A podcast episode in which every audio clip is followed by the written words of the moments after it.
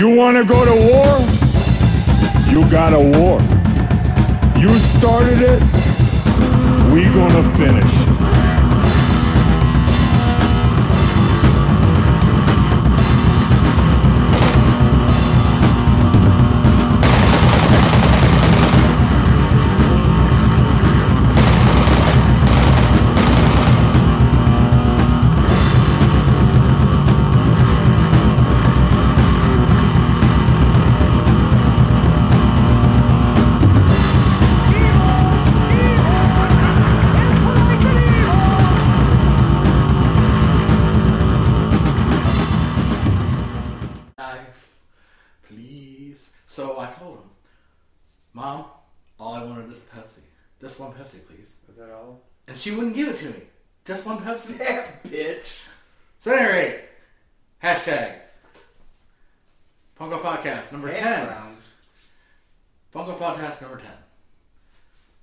Destroyer, Chris Crude. we will be having a guest today, but he's running a little late, so I wanted to go over a couple things really quick. Uh, first of all, I want to thank all the response we've been getting from the people who have been uh, listening. I've been rather impressed, and I want to just personally thank you all. So I'm coming to every one of your houses to shake your hands. No, but uh, I'm just gonna come to all your houses and stand there and shake my dick. in typical Chris Crude form. You know, like like you do when you get out of the shower and you're like chasing your wife around. You're just sitting there shaking your hips and making it like that slapping noise. Yeah, I remember that years and years ago. I remember that yesterday. yeah, well, Well, that's that's. I'm gonna I've come to all your houses. I've been married longer, so. so once again, thanks to everyone that's been spreading the word, checking it out. Uh, we appreciate it. We'd probably still be doing it if we were t- the only two morons listening to it at this point. I still think we'd be sitting here talking about wrestling, but uh, it's cool. I appreciate it. No. Indeed. All right, so it finally got finalized. I think I hinted at it at the last episode. We are going to do a Halloween special. The Halloween special is the. I came up with some really dumb name for it, and I can't think of it. The It's dumb like- Halloween special. That's that might be it now. Um, it was like the horror, the punk off podcast, movie horror trivia spectacular or some shit. Yeah, basically we're going to do like uh, Doug Loves Movies style of a uh, trivia show. So we're having three guests come back on, and I wanted to make sure that all of them wanted to come back on before I really announced it. But Andrew's coming back, the People's Champion.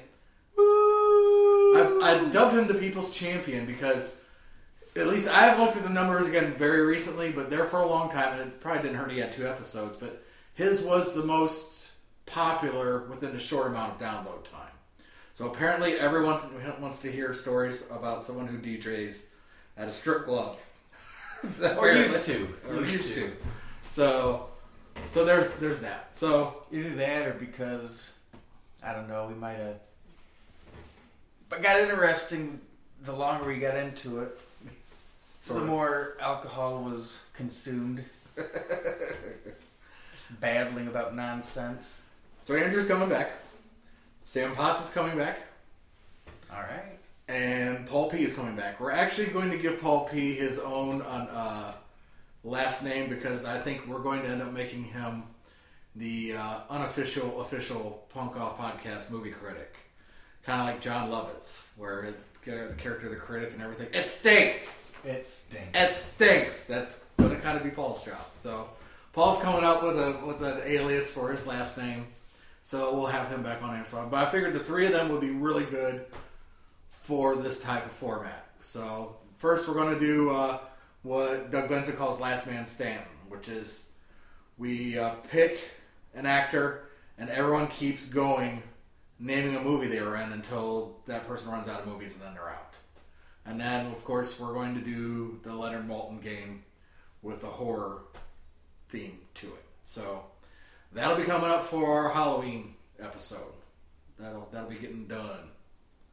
So uh, we also have a new logo that will probably be popping up uh, the next time when this episode gets loaded, and we will. Yeah, it'll probably be uh, about the time we need that uh, new host which So when we do the new host and we upload all the new pretty shiny pictures and Mhm. everything, you know, that'll probably be part of the new. new logo by Sean Chalk. So Hey, that's so unprofessional. that's so unprofessional. I don't get no love.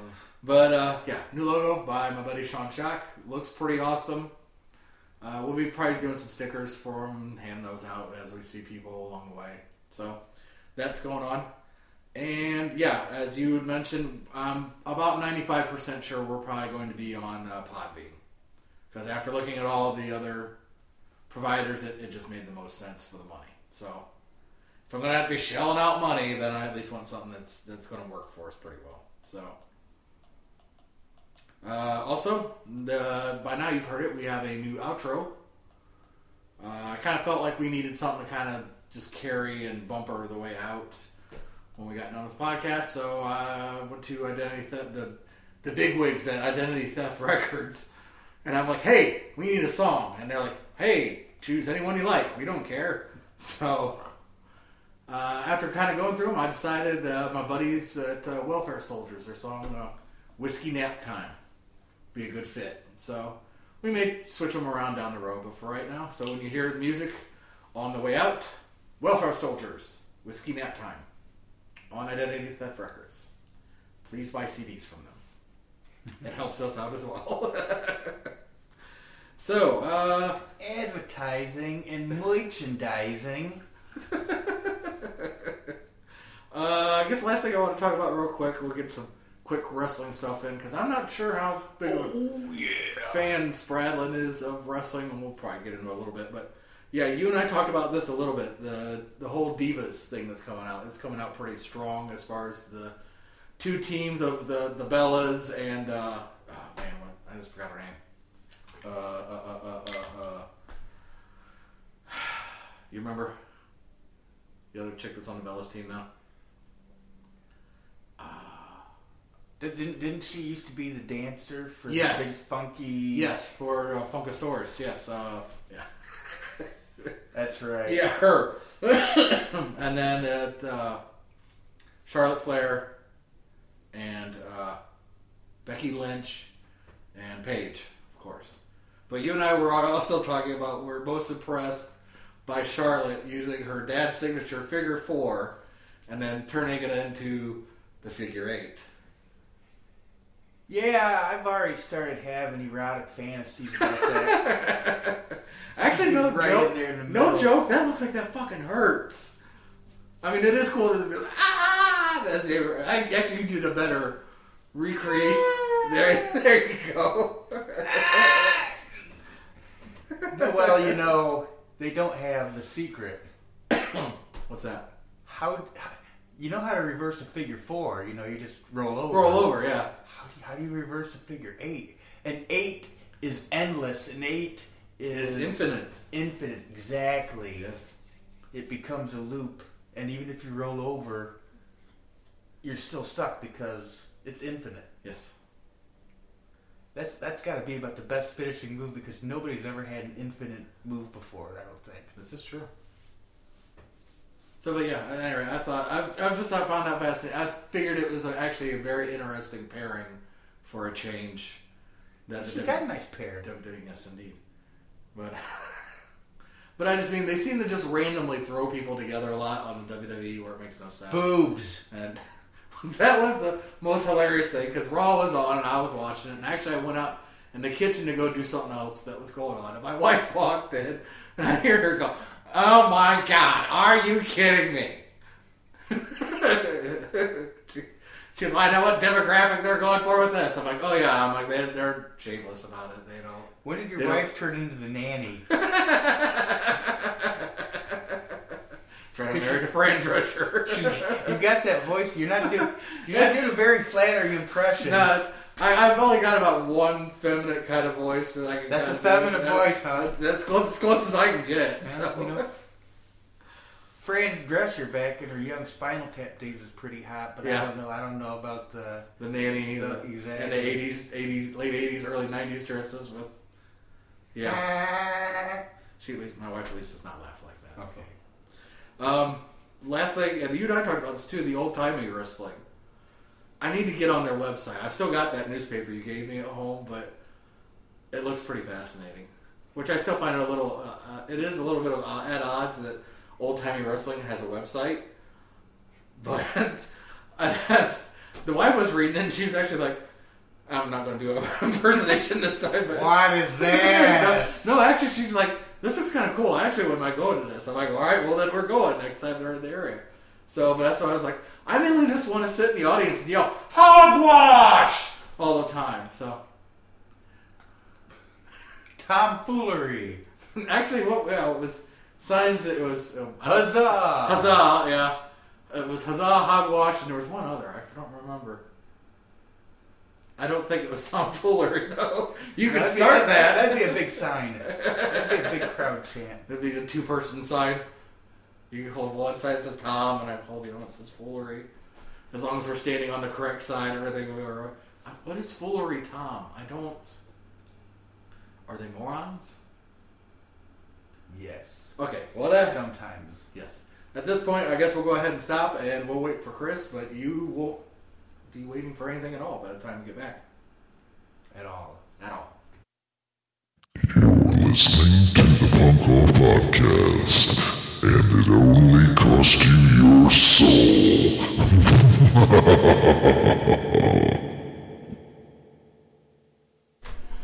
All right, we're rolling. We got our guest Again? Yes, again. We did our intro to our intro. So now we've got a guest. We've got a surprise guest who came right along. Would you like to introduce him since he's kind of from your your side of the? Was this That's all the uh, Jason uh, Gabriel Long Dick, you know, whatever whatever people call want to call him. Uh, Long Dick's the best one. And then Chris Bradley is with us now. Uh, Chris, I, I, we knew well. We met TV forty seven. 47, yeah. Uh, really terrible job, but a great learning experience. yes, it was. Yes, it was. Uh, yeah, uh, Chris and I kind of once we discovered you were starting to kind of discover other music at that point. Mhm. and I don't know, we were kind of like, hey, that weird dude over there, I think he might listen to some different stuff. So, yeah, you and I would usually because we got working at the TV station, you would get these odd, weird breaks because we usually do the news.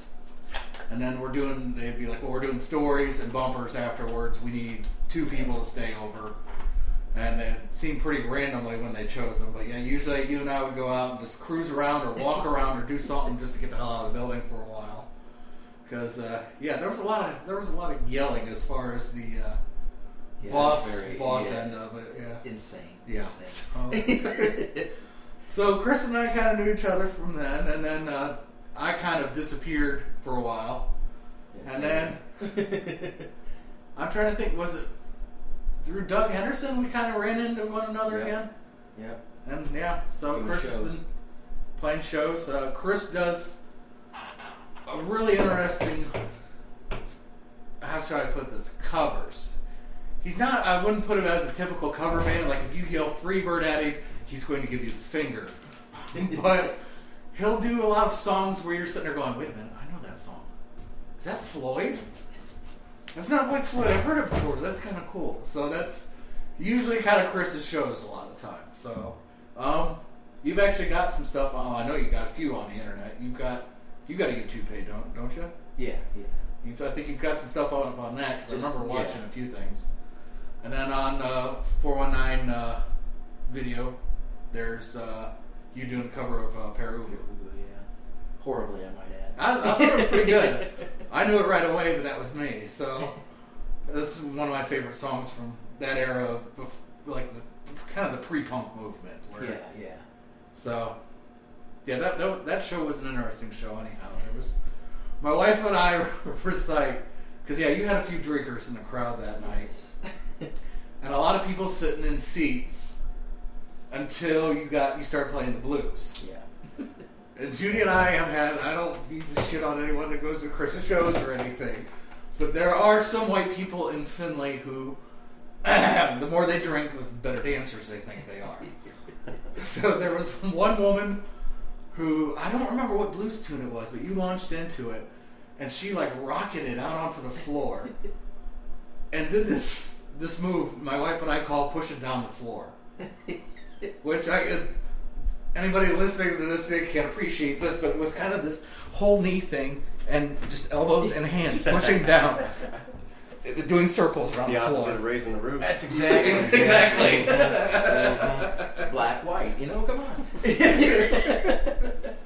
So yes, me and my wife have now forever have pushing down the floor. Good. And- I'll write a song. awesome. So yeah, we uh, actually kind of started talking about a few things before we started recording, and that we're going to have to try and see if we can recapture that Okay, magic. yeah. But uh, I'll go ahead and let you kind of launch into what you were telling me before about what you've been doing recently. Uh, uh, rid of this. this trying to do some uh, original music. Uh, let me preface this with the Findlay scene, Yeah. uh, as it used to be, is no longer. Yeah. Which I'm sure it's that way everywhere now. Uh, there's not many places that employ musicians uh, to do any sort of work. Uh, there's just a you know a handful, and you really have to play the stuff everybody wants to hear. Hang the DJ. Yeah, yes, amen. Never thought I'd hear a Morrissey come out of your mouth. Usually it's me, but sorry. All right. well, and that's the thing. I'm, I'm, I want to bring music that people haven't necessarily noticed before, because it's out there. I fucking heard it. yeah. so, eh, and I do search around for a lot of different and new things. When you were talking about 47, I, I it, it shot me back, and I remember thinking. He looks like the dude from the Sonic Youth video. I bet he knows cool music. Yeah, at that time I really did kind of have the whole Thurston Moore hair thing and wardrobe going. So yeah, that's that's fair assessment. But it's you know the, the the scene's dominated by the the pop radio Yeah, airwaves. definitely. You know, if it's not, you know, now you, you don't even you don't even hear much rock anymore. It's it's pretty much country and well your '80s hair metal stuff. yes, still very. As I like to call it, pop music with an electric slide in the Uh, background. yeah. You know, the country doesn't even sound like country music as we Yeah, know right. it. It's, it's pop radio Yeah. with the country Mm-hmm. slide guitar behind it. Yeah, yeah. Exactly. I mean, it's uh, unfortunate to say this, but all those '80s hair metal guys just moved over into the country. Yeah, realm. yeah. Mm-hmm. They got a haircut and got a real job. Just- George Thorogood. Yes. I mean, if it wasn't for their southern accent, it could have been an alternative song. For Yeah. I mean, like the chorus Yeah. itself, Yeah. you know. And then that kind of moved the rock into the hands of the folkies again. Where, you know, well, we got to compete with country, so let's push this folk sound. Mhm. And that's the machine moves. Yeah. So, Damn you, Nickelback. no shit. So you were also talking about because something else we talk about a lot on this podcast is movies. You are, at least to me, because you know more about it than I do. Although I know a little bit about it, you know a lot about Italian horror, especially. Italian horse. Italian horse. Italian horse. I tell you, you gotta wear. Never mind. yeah, I've, I've enjoyed them since I was pretty young. I think the the first the first time I remember being grabbed by Italian horror films uh, was the box for Mario Bava's Bay of Blood. Okay. I wasn't old enough to get it. My parents saw that box and were like, "Fuck you, kid." you know, there's a you know, it's a guy's head underwater and a fucking machete in it. Yeah. yeah. I don't think they they like that. so I'd wait till I was you know, fourteen or fifteen to Yeah. really be able to, to, to see any of these at the video stores, and uh, I just uh, made it my my goal to to see as many of them as I can and find out as much as I can about these because you know they're not very stylistic. They're not like American films. They're they're really different, and it reminds me a lot of when I lived in Europe. So I'm, I'm I I don't know. We was talking about commercializing uh, like music before and things like that. Like you don't like most video stores now are corporate owned. It's, Yeah. it's not like it was back. Yeah, the mom when and they had video VCR. VCRs, you know, Yeah. before DVD when it was like that weird, that weird guy that just had a love of movies and didn't Yeah, have yeah. like this rack with stuff you've never heard of before. Like now, you go to a video store now, you, there's it's just everything that's You, you mass can't market. even ask You for don't- y- yeah. You can't even ask for Kurosawa anymore. People are like, No. no, what? Yeah. You know, the, The the Seven sushi's- Samurai. Come on. The sushi place is down the street. Yeah, yeah. Sushi's down the street. Some of them I rented from Netflix and then uh, did a. Uh, I'm not quite sure exactly what the copyright laws are, but since I am only keeping for personal use and not distributing, I think Perfectly I'm legal. safe. I'm safe to say that you know I've kind of acquired some of them for the home library. Yeah, So- they're, they're great films. Uh, to me, they showed what I think people really, when it breaks down to it, people aren't very nice and good. You know, people are fucking mean and, and rotten and will step on you if they can. And that's really what these, the nihilistic side of life, what these uh, movies really kind of showed Yeah. people are truly shitty, and you know they. Sometimes they are. Yeah. this ain't fucking Disney. well, I started getting. I don't know how familiar you are with this. Are you familiar with the band Electric Wizard at all? yes, yes. Because that seems to be a lot of where they've been pulling their inspiration from, especially the last couple albums. So Disney. yes, Disney. well, didn't you see? like, didn't you hear Electric Wizard's Aladdin? No, but they pull from Italian horror a lot, and they've kind of seen because there are a lot of fans now that try and sync up songs to montages Yeah. of movies from. Because that was also how I ended up becoming more and more familiar with it as years have gone on. I always known about Italian horror a little bit, but never to the extent. Yeah.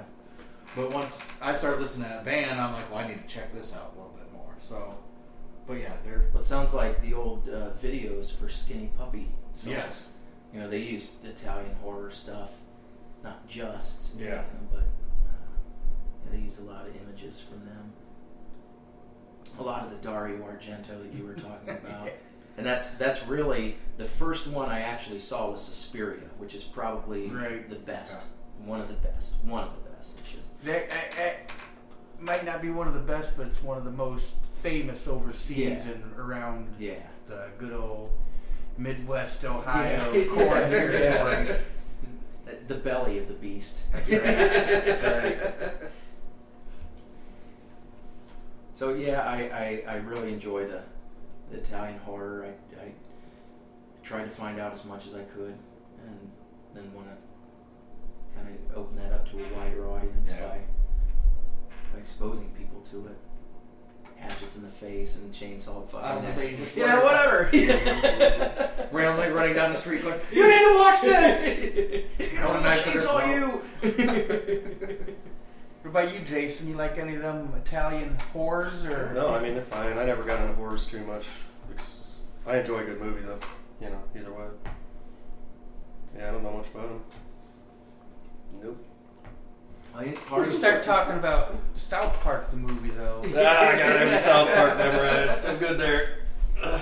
Well, and to tie it in with music, though, the music, uh, Ennio Morricone, uh, Mm, uh, The Goblin, uh, Stelvio Cipriani, Bruno Nicolodi, uh, forget. Uh, yeah, just a lot of- Nicolani. That dude owes me money. Yeah.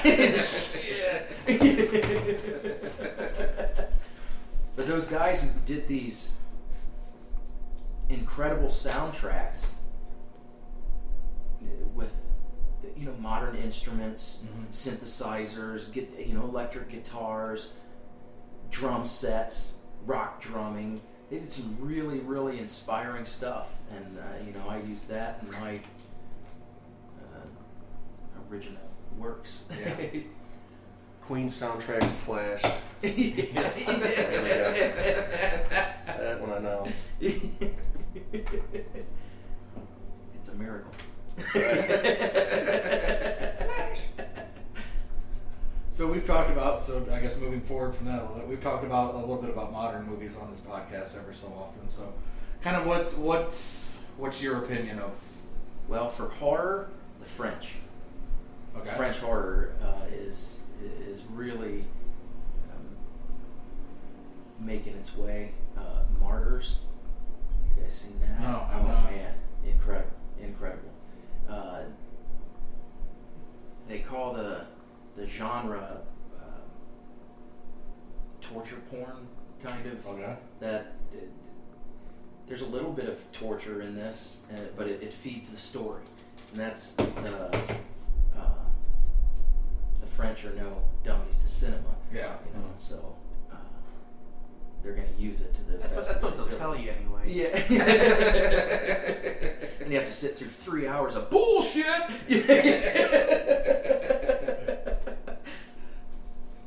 uh, there's there's quite a few uh, Xavier Gens. He did uh, the Divide.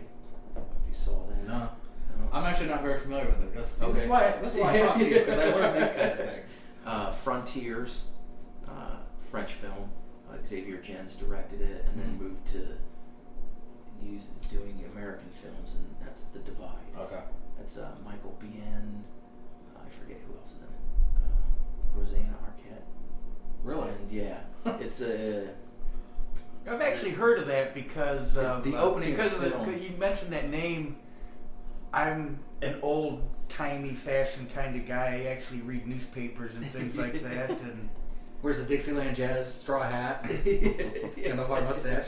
they Or have cowboy. uh, film festival in Cleveland every year, which is which is one of the best, and the actual like the Friday section of the newspaper, you know what's going on in Mhm. the weekend. They always they have like their regular movie reviews, but they also have like uh, like the cinematheque and the different underground movies. You know, they, they make sure they show like some kind of foreign film yeah. or review something besides, you know, Adam Sandler's Part Six. you know, they, they, they, they still do that. They still advertise all the mainstream stuff, but they actually have a couple pages devoted to, you know, non Hollywood Yeah. type movies and things like that.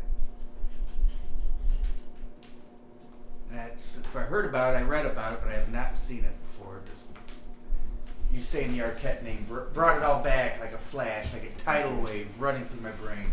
What's a, a post-apocalyptic story? The beginning of the film is these people are in a uh, building and they're all running down the steps because jets are flying. It looks like New York, flying over New York, dropping nuclear weapon bombs, Huh. and everything's going up. And that's the beginning of the film. I'm gonna have to check that So out. yeah, it's pretty neat. We lost a guest. he barely had somewhere to be. So. Probably just went out to his car or something. Probably. He did grab his keys. We'll see. We'll see. But I'm still gonna point it out one way or another. It's uh, I'm just that Punk. Off podcast first. Yes. Get some of this up and leave right in the middle of the conversation. Yeah, so I actually did not come prepared, at least as far as I'm like, well, with Chris, I know we'll just sit there and talk about anything. anyhow, so. so, okay, well then, stepping back from horror a little bit, what do you think about the other end of the movie industry anymore? Um, I haven't seen much. really? Uh, the last thing I saw, uh, Fury Road, of course. Okay, That's, I was gonna say that was okay. excellent. That's actually where I was trying to steer this towards a little bit. Yeah. well, George Miller, thank God, you know, can still make a great uh, science fiction film. yes. You know, and Speaking of that, I just I want to get back to Fury Road. George has the oddest list of of credits for directions for movies. Babe. I know. Yes. I love that film. I, it's kind of like it's it's a very psychotic swing from one Yes. to the other because he also did uh, oh the, uh, um, somebody's oils uh, '70s movie. Uh, Lorenzo's Oils. He did- Very, uh, yeah, but that was yeah. Go ahead, get out your phone because I'm just gonna sit here and flounder until you pull it up. Flounder. I actually kind of was. I was trying to rem- remember the list the other day because he'll have a long stretch where he'll do no movies, and then, but yeah, it's Wait a minute, Who we talking about? George Miller. George Miller. Okay. If you had brought up Fury Road, it would have George C. Scott was. Wrong, wrong. Since we're talking about some Georges, a friend just sent me this. Hey, whoops. Phone's almost dead. Age 70 from Chinchilla, Australia. Yep, that would be. But yeah, for I just the the the swing of what he does for movies is. Yeah, George Romero. Romero. And then there's Sid Haig. It's a scare fest down in uh, Kentucky. okay. Oh, yeah. Mad Max, Fury Road, and Happy Feet. Yes, Happy Feet. that was Okay, that was- Yeah. Yes, Lorenzo's Oil. The Witches of Eastwick. Okay. Twilight Zone, the movie, segment four. Which segment was that? Was that was that the? I think that was the Vietnam. No, that was Landis because. Oh, that's right, that's Morrow right. got killed. That's right. I don't remember. I'm gonna have to check that out. okay, That was I'll, I'll, I'll, I'll That look was it got up. on the plane, wasn't it? Was it? Might have been. It's been so long since I've seen that movie. I u- I probably still have it on VHS somewhere, but I have not. It's not one of those things I bought on DVD or Blu-ray since. All right, so So isn't that terrible? I, I had this great collection of VHS and Yeah. then and then DVD and then fucking Blu-ray. Blu-ray. It's like fuck, I don't want to buy them again. There was a few I recently did buy because I had them on VHS and I realized I didn't have them on DVD. And I remember, to me, I bought, uh, and they actually Amazon delivered them this week. Creep Zone Two, which was also was one of my favorites for some reason. I don't know. And then They Live, especially with Oh, the yeah. passing of Piper recently. Yeah. Yeah, I, I've, I've watched that in memorial. Have you ever seen? Messing around with my, uh, not an advertisement here, but Plex TV. Piper did uh, Hell Go, Hell Comes, Comes to to Frog Town, yes. They made a sequel of that too, if I remember Really? correctly. Yeah. Okay. Nowhere near as popular as the first no, one. no. All right, so all right, go. Uh, I did kind of interrupt. Back to Fury Road a little bit. okay, yeah, I just thought that was great. Uh, I'm anxious for uh, The Wasteland. Taryn- the Wasteland. The Wasteland's the sequel. Oh, really? Oh, Yes. I didn't know that. Yeah. Now I am. yeah. I was gonna say uh, anxious for uh, Tarantino's film. Uh, was it the Hard Eight or Hateful Eight? I hadn't heard about that yet. Yeah, another uh, western. Ah. Kurt Russell, Samuel L. Jackson. I forget who else. All right. Well, yeah. Everybody that's Yeah. usually in all his movies. Yeah. Well, Kurt Russell looks- has. I don't. Has he ever been in a? Yeah, he was in. Uh, Oh, Death. Yeah. Uh, yeah. Stuntman Mike. Yes. Yeah. That's right. Forgot about that. Actually, I like that movie. Death Race is that what it's called? No, that's Or- that's Stallone. Yeah, that's the right. Death Race 2000. 2000. Yeah. Um. Yeah. What, was- uh, uh, yeah, it's Death something. I've got Whatever. the damn I DVD. know. Because it wasn't. I remember watching that movie. I do like it, but I do. I'm like, Tarantino really is into feet. But- watching that. Did you see it in the theater? no, I did not. Oh, okay. See, that was an experience. I, And- after I saw it on DVD, I was kind of like, I wish I'd seen this in the theater because it would. and seeing the the two together with Planet Terror, uh, Rodriguez, Yeah. and then the stuff in between, like the uh, the fake trailers. Mm-hmm. They, you know, oh my gosh, those those are so hilarious, and uh, it was that grindhouse experience Yeah. that you, you know you won't find that anymore. The closest you can come is in the, the drive-in. Yeah. Yeah. so, True. and they're they're showing you know first run pictures now, not Yeah. good exploitation. is that is that an oxymoron? Good exploitation. I don't think so. But still, you know, brings us back to an earlier podcast subject. Is that like Revenge of the Nerds, where he gets There the you girl, go. where he gets the girl in the moon house and takes advantage of her? That, under, that- under false pretenses. But that's good exploitation. You know, it was for it was for a good cause. It wasn't for. And she loved him. That's right. That's right. Loves the nerds. That's how it works. Uh, only in the movies, not in real life. Yeah, no No. Real life, you Real get life, charges yeah, filed. yeah. Real life, you go to jail. Prison's calling. Then it's okay for the rape, you know. you just go at it. So, I guess still touching back on this a little bit. Fury Road was one of the few films I had actually seen in a theater in a long time because I had kind of given up seeing films in theater unless it was really something special. Because after a while, I'm kind of like, this is not worth wasting my money to go see. It's okay as a rental. To go watch it in a theater, it's not. It's not anything more spectacular than now. Fury Road changed that for me. Now that doesn't mean I'm still going to go see every movie Yeah. unless George directs it. Now I will say, when Star Wars comes out, I will go see that in the theater. I want to see what Abrams yeah. has done.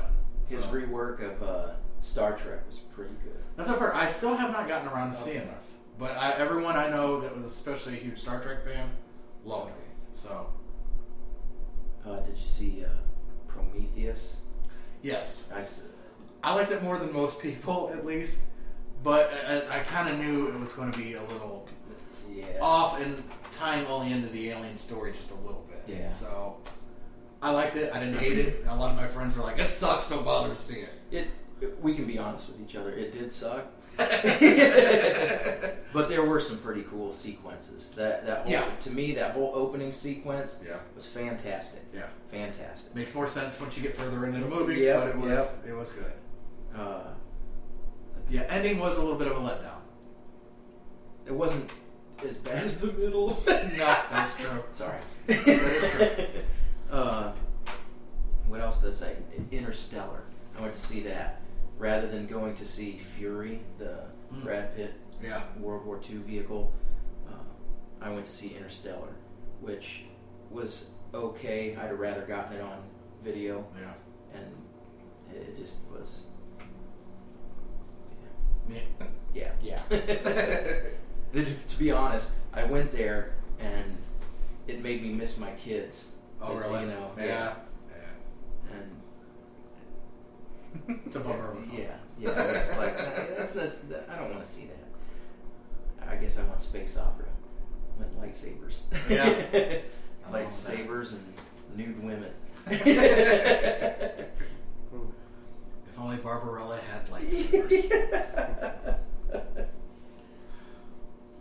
yeah, actually, since you brought up Fury, I was actually kind of impressed with that. I was kind of thinking Brad Pitt might do just another offshoot of his character in uh, Inglorious Bastards, but he really did kind of play a different role in that. I, I like it. For a World War II movie, It was okay. It was, I, uh, yeah. I didn't mind it. It I wasn't expecting a lot out of it, so Yeah. I was I was all right with it. So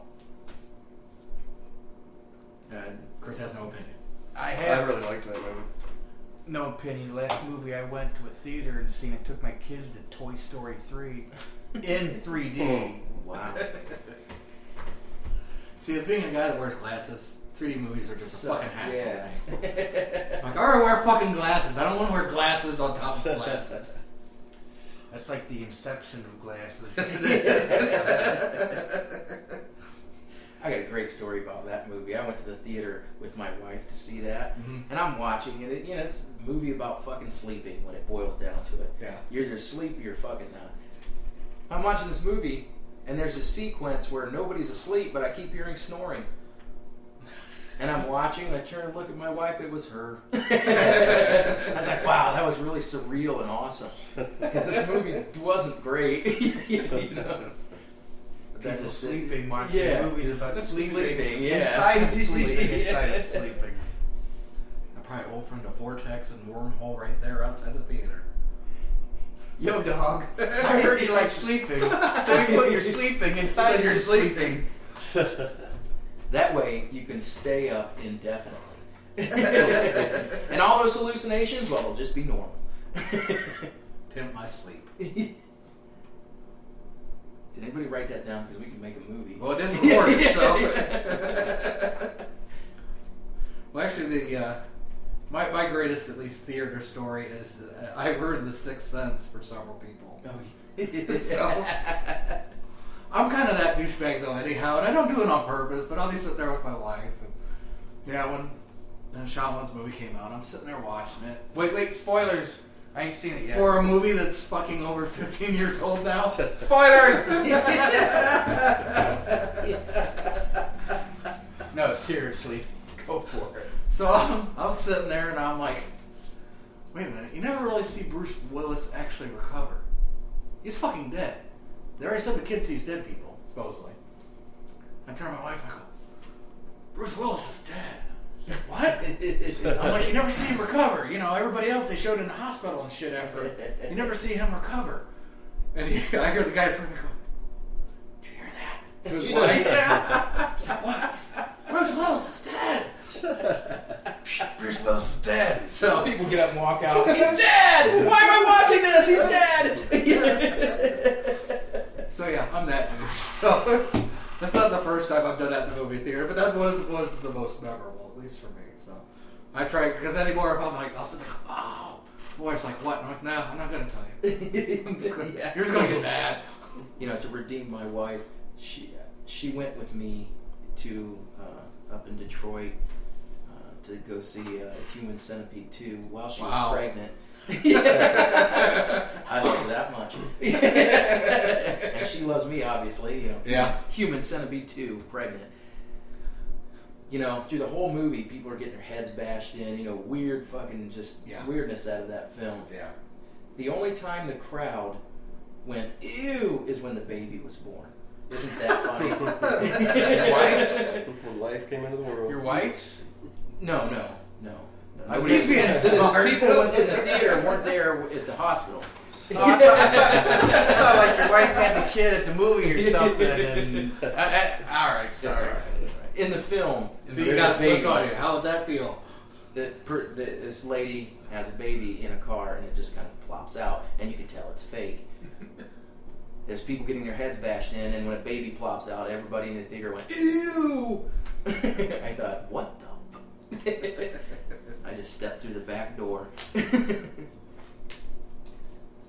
Well, I guess since we're giving credit to uh, wives, I gotta give my wife credit. She went and saw Punisher Warzone with me. she liked it, but she was at one point going, "I am the only female in this movie theater." I'm like, yes, you probably are. Because none of the She others sat down and everybody, their man. everybody, everybody, everybody else in the theater was sitting right around you, right around her. yeah. Ten people in the theater, and they're all. You're Just right like all piled her up. No, no, we were in the back. It's buddy Both system. them. It's buddy system. Don't worry. Besides that, most, most comic book nerds are kind of afraid of my wife. Because They're kind of afraid of most women, anyhow. Not to offend anyone that's listening, but that that is kind of. A, I have noticed that because you know I'm, I'm I'm a nerd. I don't bother to hide that. I, I'm into what I'm into. so we'll go to comic book shops because I'm always down just checking out what every you know independent comic book shop is because all of them are different. So we'll go in there, and my wife walks in, and there's these guys that are like, just kind of cowering, or they're just completely fascinated, like, there's a woman in here. Yes. Does she really have breasts? it's not a mannequin, is it? we paid that guy good money for nothing. So yeah, that was that kind of phenomenon. So I just figured since you put that out there, although my wife never listens to this, so one of these days I'm going to say this, she's gonna be like, you prick. So yeah, so, what's your favorite comic book ever? ever, Ugh. uh, man, that is a hard one. You know what? In, in a lot of ways, I probably first inclination is to say Punisher, but there's been some really terrible runs of the Punisher. Because there was the Punisher run where they decided, oh, now he's an Italian mobster. He's related to the Italian mob through one person, so he grew a ponytail. Then there was Demon Hunter Frank Castle, which he got this weird spiritual gun and hunted demons for like six issues. And then the worst was not long after Disney had acquired part of Marvel. and they turned Frank Castle into Frankenstein.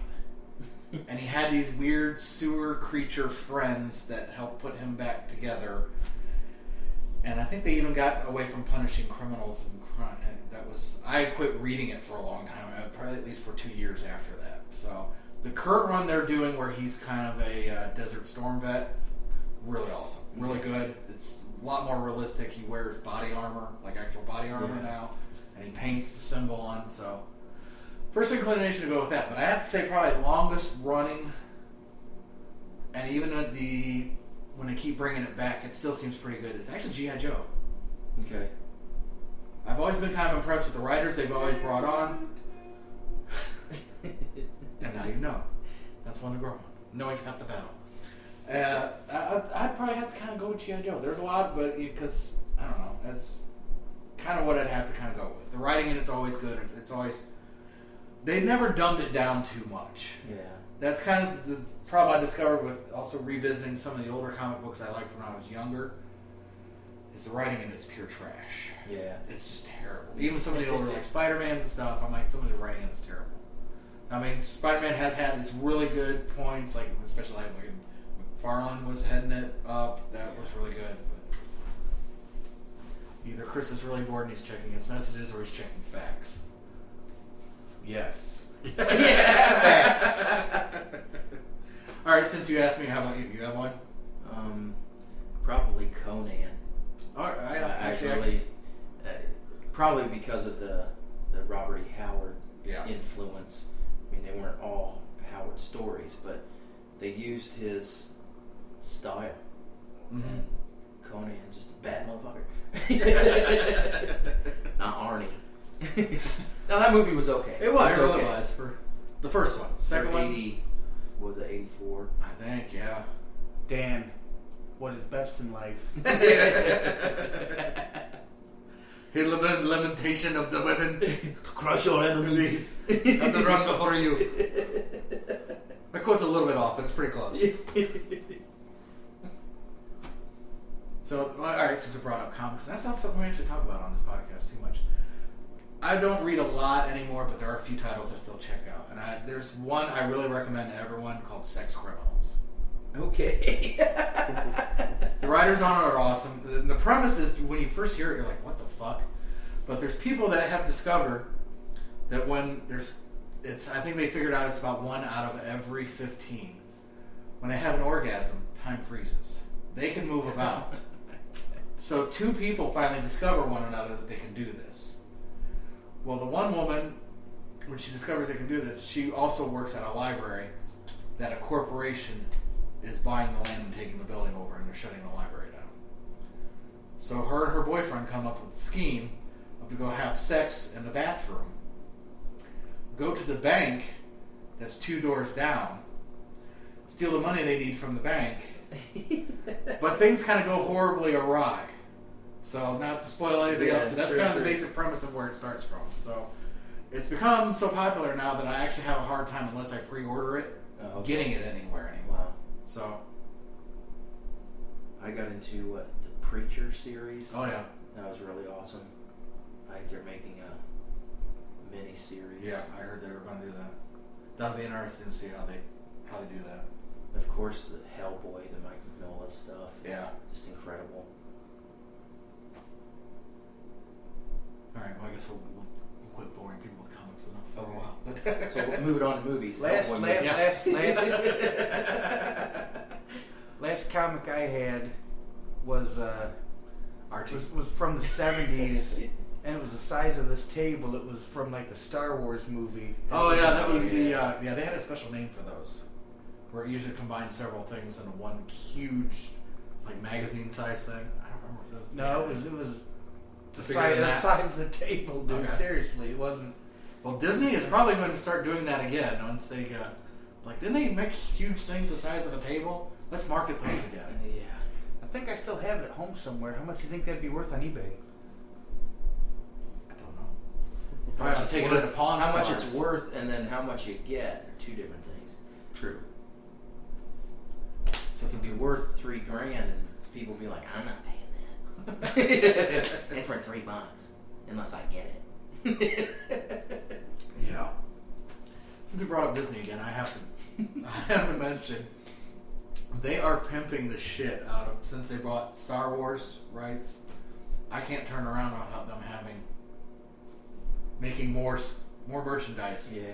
Which I mean, it was always kind of big before, but it's they made. I, I don't know if you guys like if you guys noticed it all, but when they released the toys for the Force Awakens, they made a huge deal out of it on the internet. I didn't notice, but Target, everyone, every chain got at least a few things some other chain didn't get.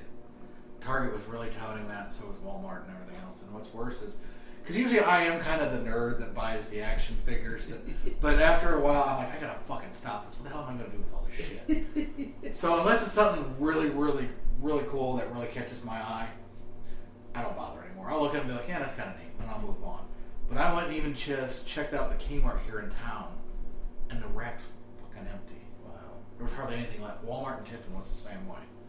The people just went, and, and I mean, this is, I'm not just talking about there was like a 12 inch gap. This was like a four foot gap of Star Wars shit they got ready for, and it was just gone. The Only thing that was left is like they're- they're making a huge, like 12, 12 inch action You're figure. lucky. It's Fostoria. It's probably still stuff from Empire on the shelf. yeah, the original boxes. yeah. We poke- found this in Shouldn't the poke back- fun too much. That store's going downhill pretty fast anymore. I noticed.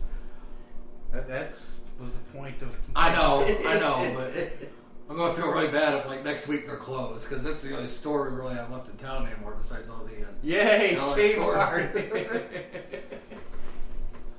I know what happened to Fostoria here. this jobs are going away. Just more and more. but I mean, that's basically about what it comes down to. I mean, yeah, they uh, that one, uh, the old Atlas Crankshaft building. They've Yeah. so many news going in there now. That's been the biggest news in town Oh, for yeah. Good, a long good. time. So, George, we really brought it down. Thanks a lot, Chris.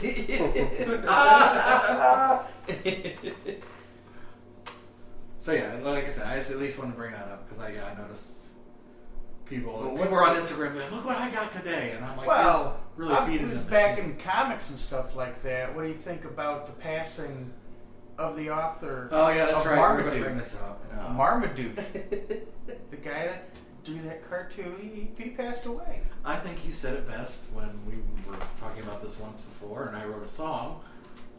And I started Marmaduke, what the fuck? And you said, dog version of Family Circus. And then turned it into a song. Yes. All right, here is our ode to the passing. Of the Oh, dude yeah. whose name we don't remember that did Marmaduke.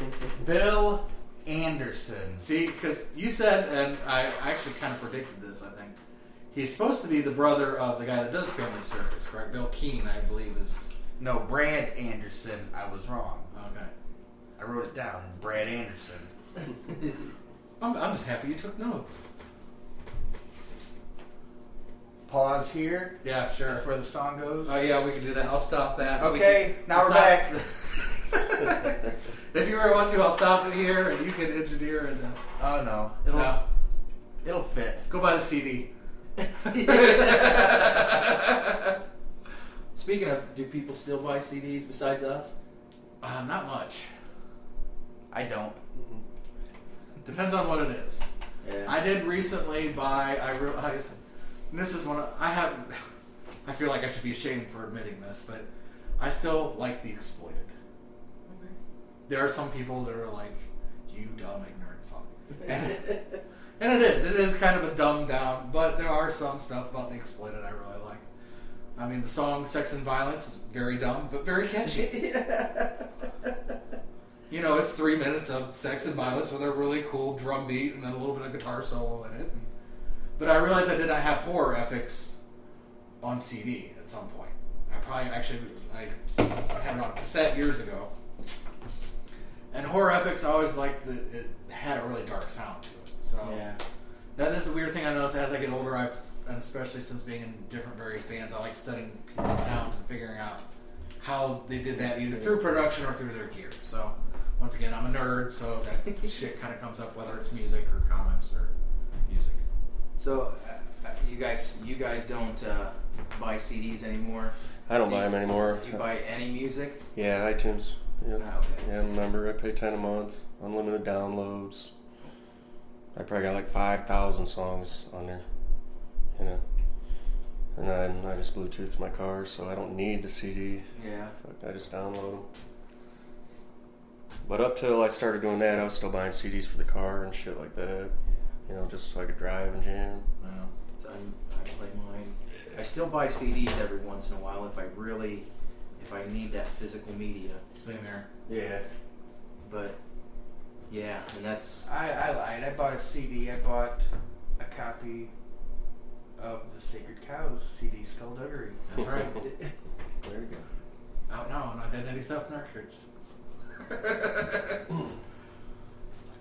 no, that, but since you brought that up, I do kind of notice that is a lot of CDs I buy anymore. It's just other independent artists. It's like, yeah. Although there's a lot of my bad downloads too. But So how do you how do we uh, how do we foresee music? Uh, Like for us, how do how do guys like us make make our mark? make our mark. You know. I've thought. I actually have thought about that. I mean, what's uh, what's our our- our motivations have always been the same, right? We we love music. yeah. We love playing. We love. No, I'm like Kid Rock. I got into punk rock for the chicks.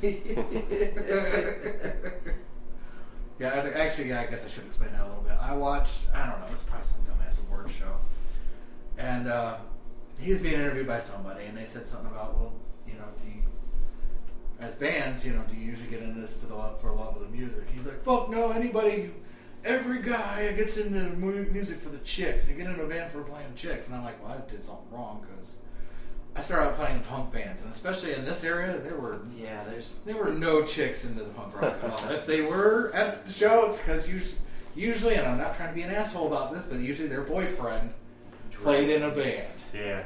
Oh yeah. Or somebody's mom taking them to the punk show. And that's where I step in. yeah, right towards the mill factory. Well, that I, all right. Going, going back to your original question, besides us being smartasses about everything, um, I have kind of thought about that, and I guess at least that may be the only thing that might be to our advantage, since everything's on a digital medium, and a lot of us are putting it out somewhere, whether it be on YouTube or some.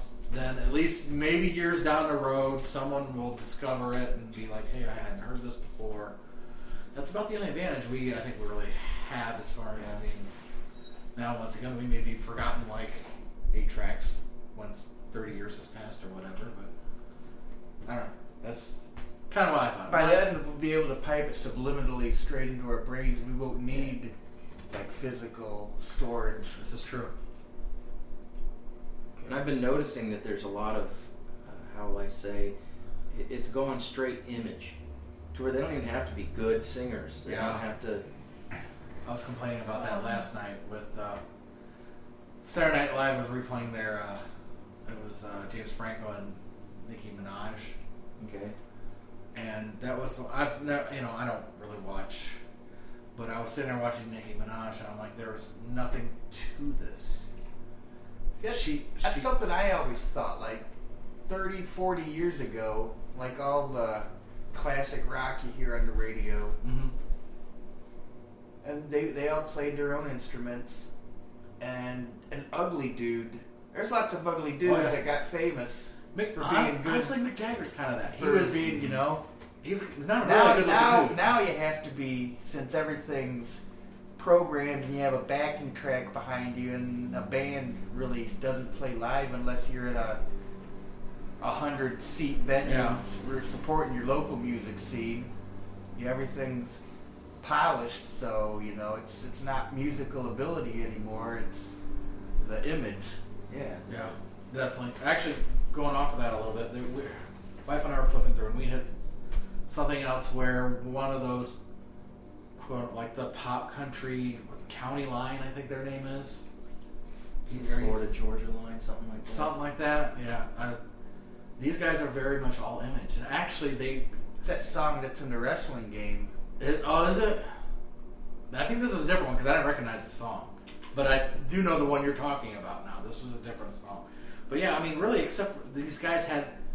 I'm like, you could tell they had stylists work on their hair Yeah. Before they came out and performed, and the guy had the revisited '80s slash jeans, and just I'm like, there was a time when no one gave a shit what Hank they- Williams Jr. would fucking smack you. Yes. Stop! I'm gonna hold your ass. I fell off a fucking cliff or some shit like that. Fucked up my face and you fucking stylist for your hair. I But- play my guitar. But that was the thing. They weren't playing guitar. They were just kind of dancing around, holding the microphone at the exact angle where the camera could still get their face, and the microphone wasn't in the way. And They I just wanted to punch them actually in the had face. A real microphone and not a headset. yeah, yeah. For mobility. well, we yeah, we had still had wireless mic, so um, give them time, and they start getting their dance moves down. You know, once they hire that choreographer, then they'll have to go to the headset. So But that's that's the upper echelon yes, of upper end, entertainment. yes, exactly.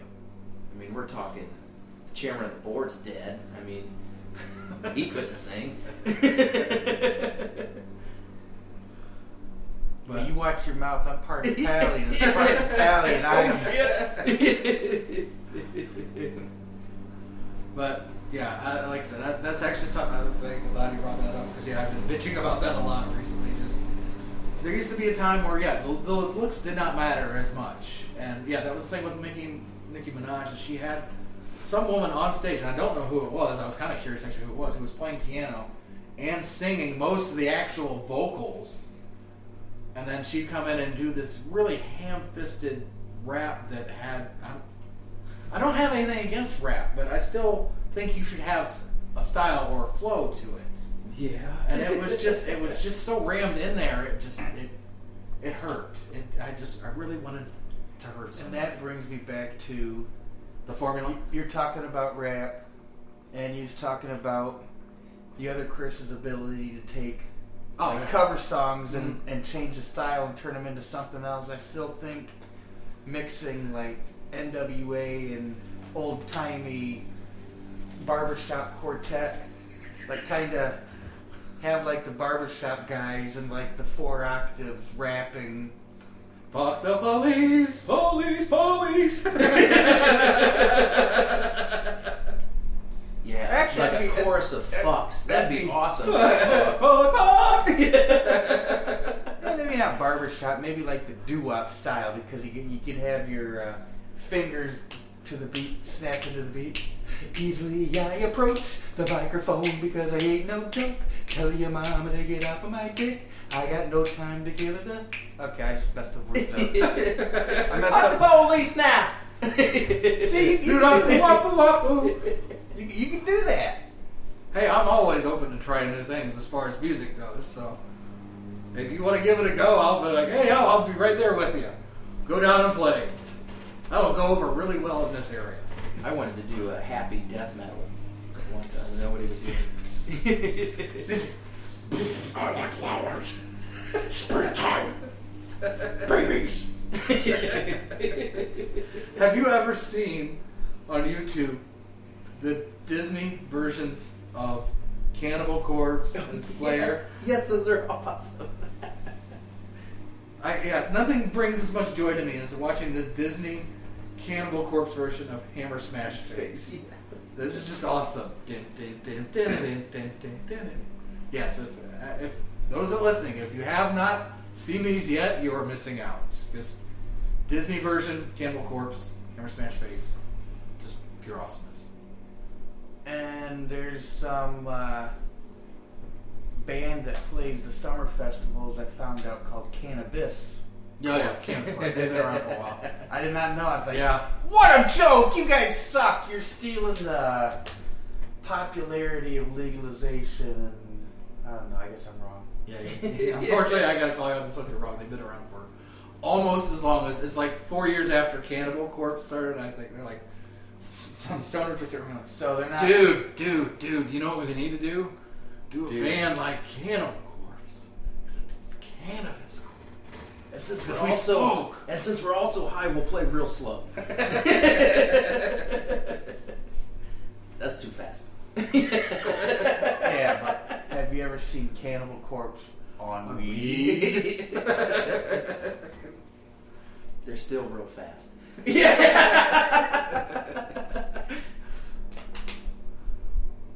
Corpse. That dates us. Whoops. Yeah, I. I was just reading something about it because they're throwing a. There's gonna be like a death metal fest in Maryland. Illinois, actually. Oh, I did see the flyer for that. Yeah. Because I'm like, I like one- half of these bands, but That's one of the names on the list. Have you guys listened to any newer? I've Every tried. once in a while, I, I skim through some stuff and it's pretty awful. It is. I, I I kind of tell my wife because we'll listen to the college station in Findlay a lot, and yeah, on Saturday nights they have their metal Okay. thing, and uh, yeah, I know, I know at this point, yes, I am indeed old because I listen to this and I'm like, this is terrible. Yeah. And that was the thing. I'm like, you know, I What? listen, I listen to a lot of bands. And you're just gonna burst. Wait, I'm. I listen to a lot of bands who screamed, but it wasn't the same. It was more like they were yelling because they were angry and frustrated about something.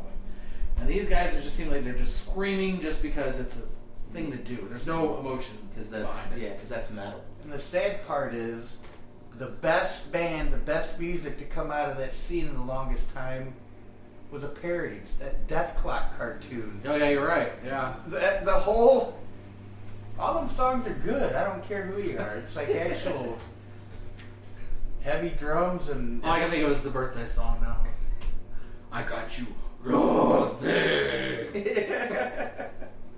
but yeah, you're That's you're brutal. right. That, that's That's kind of brutal.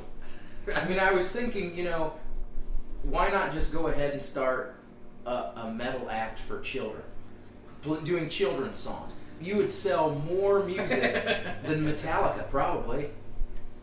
dun dun dun dun. Jack be nimble, bum bum bum bum. Jack be quick. And kids love it. Indeed. Daycare workers might hate us, but But yeah, there's there's a lot- Sorry, sorry, uh, you're gonna get thrown back into the pit and Yeah. eat all of your macaroni. and the alligators look hungry. Hey hey Timmy, what I told you? No spin kicks. We don't put up with that shit here. Yeah. elbows. This is here's here's something from left field. Do you remember in I think it was the it was either late '80s or early '90s when the uh, daycare in California, I think it was in California or Florida, maybe I don't remember, but there was uh, a lot of talk about it was uh, satanic. They they would take the kids through these tunnels and then take them and, and did satanic rituals and stuff like that, weird stuff like that. Hmm. I've been doing a little, Research on that. yeah, just a, just a little, just and there's some people that have come out and said, you know, what they they found that it was all quote unquote a hoax, Uh-huh. that there never any tunnels or anything. Yeah. Uh, I found some people saying that yes, there were tunnels. They'd been covered over, and in these subsequent investigations, there's a book that was written by uh, Senator. Uh, Okay. So this is not familiar. Go ahead. it's called the Franklin Cover-Up, Mm-hmm. and it's about this uh, like a, a credit union in Franklin, Nebraska, and this guy that ran this thing, Larry King, I think was his name, not the TV guy. Go ahead. Go ahead. so this this guy named Larry King was taking kids and basically prostituting them out, and was flying to Washington. And he was, and this Larry King guy was head of like the conservative Republican Conservative Party mm-hmm. Okay. in, in Nebraska, and then he's flying these children out to Washington D.C. doing midnight tours of the White House, and then big influential people, actors, senators, business people, were all coming and, and screwing kids and doing satanic rituals with them. That one of the diaries of the uh, the kids described how they went to at the time they didn't know, but it was Bohemian Grove, Mm-hmm. and went there and saw them murder uh, a child that they they were forced to have sex with, and then they were forced to have sex with a bunch of other guys. And they blasted this kid's head, and then people just kept having sex with him, and these were all famous and rich. And the reason I bring this up, is Okay. because- is because that kind of stuff is very, you know, you, you have to think, is this fucking true or not? Yeah. Well, the author of the book had to go to court because he was sued. Okay. And so they went to the court and they had to drop the case because the court found out it's fucking true. And working at the library, I thought, I gotta get this book. Uh-huh. I gotta read this book. It's not available through the library. but just trying to find, you know, things like that. Can you imagine uh, just that whole system that's so screwed up? And this is all identified with like the Illuminati and the conspiracy theories. Yeah. But when you break it down and you had to take this book to court to prove that it's fucking true, and it ends up being true, Yeah. then why isn't that, you know, why isn't that in our news? Why isn't that? Well, it's interesting you bring that up. Uh, yeah, sorry, another downer. Yeah, a little bit. it actually ties in with also something that uh, I posted. Was it two days ago? It kind of ties in. You'll see it in a second. There was a skit on Saturday Night Live that got aired once, and that was it. And it exposed what corporations own what TV companies, Oh yeah. and they did it in the style of Schoolhouse Rock. Okay. So it got played once, and then got yanked completely off the air. So Well, that's uh, Dave Chappelle. yeah, his whole against the uh, the system, the power, and uh, I don't know if you've seen any of the uh, the interviews with him Mhm. where he's talking about this this line of power, the you know this this power structure uh, that drives people mad, Yeah. drives people crazy. I mean, look at look at the systems. I mean, we love rock music, we love we love comic books and, and movies, and, and a lot of that shit is just it, when it boils down to it, is a lot of weirdness. Yeah. the same You know? people that push out those are pushing out American Idol. Yeah. You know, because it all comes back to the same companies, the same. Yeah, and everybody owns everything, and so then everything just becomes homogenized, yeah, and that's why you know just tying it in with uh, as underground artists, you know, as as we try and, and form our way into there. Uh, I've always wanted to bring down that that whole system of image, yeah. you know, that pull the veil down. Look over there. That's the Wizard of Oz, not that big yelling thing. it's a guy behind a curtain. And I think that why I brought up that, that Uh-huh. book is bringing down that, that veil of uh, differences. You know, we're sitting here talking about all these great things that we enjoy and that we love. And you know, I just met you know you two. you know, Dan and I have been friends for a while, but you know, this is what it's about. This is this is movements. This is this is how we you know, we start things. Yeah. We- Well, that was one. I had several reasons I started a podcast, and I've kind of talked about this some in the past. But one of the podcasts I listen to a lot is Kevin Smith. okay. Some of his, largely a lot of entertainment. He doesn't get too political, but he did say something one day that kind of struck true with me. Is he's always encouraging people. He goes, "Go start a podcast." And he goes, "And I'm serious. Do this now, while you still can do it for free." Yeah. Just basically meaning that the government's not getting involved. No one's telling you, well, if you have a podcast, this is your criteria you have to have. So yeah, that was kind of one of the factors where it was. I was kind of like, Yeah. it makes sense. So Just do it. and I kind of like having an open open format because who knows what we're going to talk about. I mean, you know, I got to keep kind of few core things we usually talk about. Wrestling. Wrestling. Yeah. Is a bobblehead? No, no, that's just regular. That's, that's our totem spirit animal, Macho Man.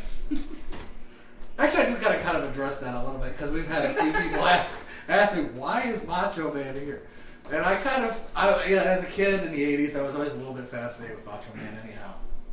But as I got older, I'm like, I kind of realized the ridiculousness of, of Randy Savage, because he called himself Macho Man from the start, and he wore the biggest sequin cape anyone had ever seen at the time. But yet he still had this very macho persona despite sequins and being bedazzled. So I just, I just kind of ran with that. and he's balding, so he wore a bandana. Wore a bandana. And he just, I don't know, just, there was always, always just, uh, something just started being like, oh yeah. Anybody that can pull off the bandana and glitter robe, you know, has got to have a little bit extra on another level. So Exactly. he Well, and call half himself time- macho. Half the time pink tights with stars on. Yep. So- But yeah, I, he was just such a larger than life character, so I just I don't know. And then was. when he got in the accident that killed him, and then my favorite thing that happened was uh, what's four days after he got in that accident, the supposed apocalypse, Mayan apocalypse, was supposed to happen, and then the internet just kind of went and ran with the fact that Macho Man dropped the flying elbow on Jesus to prevent the apocalypse. I still have that picture saved on my phone. I have it. It's still on two of my computers. It's just because whoever did that photo did, or that picture did it with such loving care. It just looks.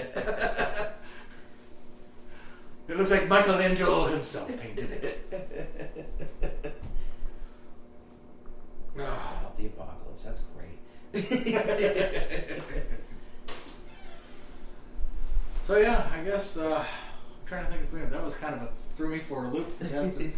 But I have thought about that before. But yeah, we've always Chris and I have secretly talked about the Illuminati is just going to make us disappear one day. But I think that's part of our job, being underground musicians, artists, and whatnot, is to keep Speaking of the underground, today, today we all celebrate. It's the first day of football. Go local team. What's your favorite football team there, Dan? my favorite is go local sports team. You know, we are missing out on all the one o'clock Sunday games right now because we're here. Yeah, I know, and I'm going to talk about them like they're my team. My team is going to, or we. That's my favorite. Is when we preface it with we. We. We. We're going to take the Super Bowl. This like like I, I was ever on the fucking team to start with. Anyhow. That's always kind of annoyed me, but that's- I always had this one thing I didn't understand. Like, why would you like brand yourself with another person's name? Like, like wear like wear the jersey. Yeah. I, I, I own I own one jersey, and it's kind of like as a joke. Of some oh guy, yeah, I remember this one. some yeah.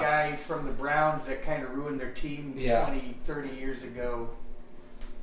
Yeah, I remember The you one, the one that was married, uh, the chick from what's that? What's that? That girl TLC, Oh, uh, yeah, yeah, yeah. Who's it? Um, mm, Andre Rison. yeah. and he was like, just that name was like an Enough en- to- encapsulation of all the fail around the Cleveland area. And so that's the one jersey I own. Well, I do believe you wearing that back. jersey is also kind of what they call a troll. Yes, exactly. That is the point. So, but there is something to that because even I have a, uh, well, it's not a jersey, but it's a, uh, I do follow hockey some, and I have a Blue Jackets. Oh, it's okay from hockey. Okay. hockey. Thanks. but at any rate, even I did not put somebody else's name on the back of it. I put Destroyer 92 on it. So that was, I was like, I'm not putting somebody else's name on this. Fuck this. I'm paying for actually it. one of the original, like uh, when there was just four teams and they were all in Canada. Destroyer was a goalie. I, I, I'm, I I got nothing. Yeah, no, I saw you desperately reaching for that joke, and it just was, you're just kind of grabbing air after a couple seconds. It was, it was a good effort, though. I only put names on my underwear. Yeah, me too. Names, names, yeah, names, and inside, outside. Well, I, na- I named the stains in my underwear. yeah. Front and back. See, I tried to jump. I tried to jump in before it got to that. But it didn't. It didn't make the save. So, rolling back a little bit to where you talk about as underground artists, you think we need to address that a little bit. That is kind of one thing in the Sacred Cows. I do kind of focus a little on the humor, but I do try and point out things without beating people over the head about it, being Yeah. too bad acting. So I try to find a happy medium without. You do it with humor too. Yeah. I Yeah. like that. So Ah. Not beating people over the head with things. yeah. There's like five words to one song. Family Circus is not funny. Well, Yeah, five words. that's still not really beating somebody over the head with it. well, when you scream it really loud, it is. But I did it from a distance into the drum mic. well, okay. Yeah, yeah, you have a point. So, I mean, you know, about the worst I get about shoving something in people's faces is probably the song technology. But it is just more of a statement of just kind of pointing out to people that they're constantly hunched over looking at their phones, walking around, and not kind of paying attention to everything else that's around them. And we've, as a society, kind of Oh. just accepted it as a whole.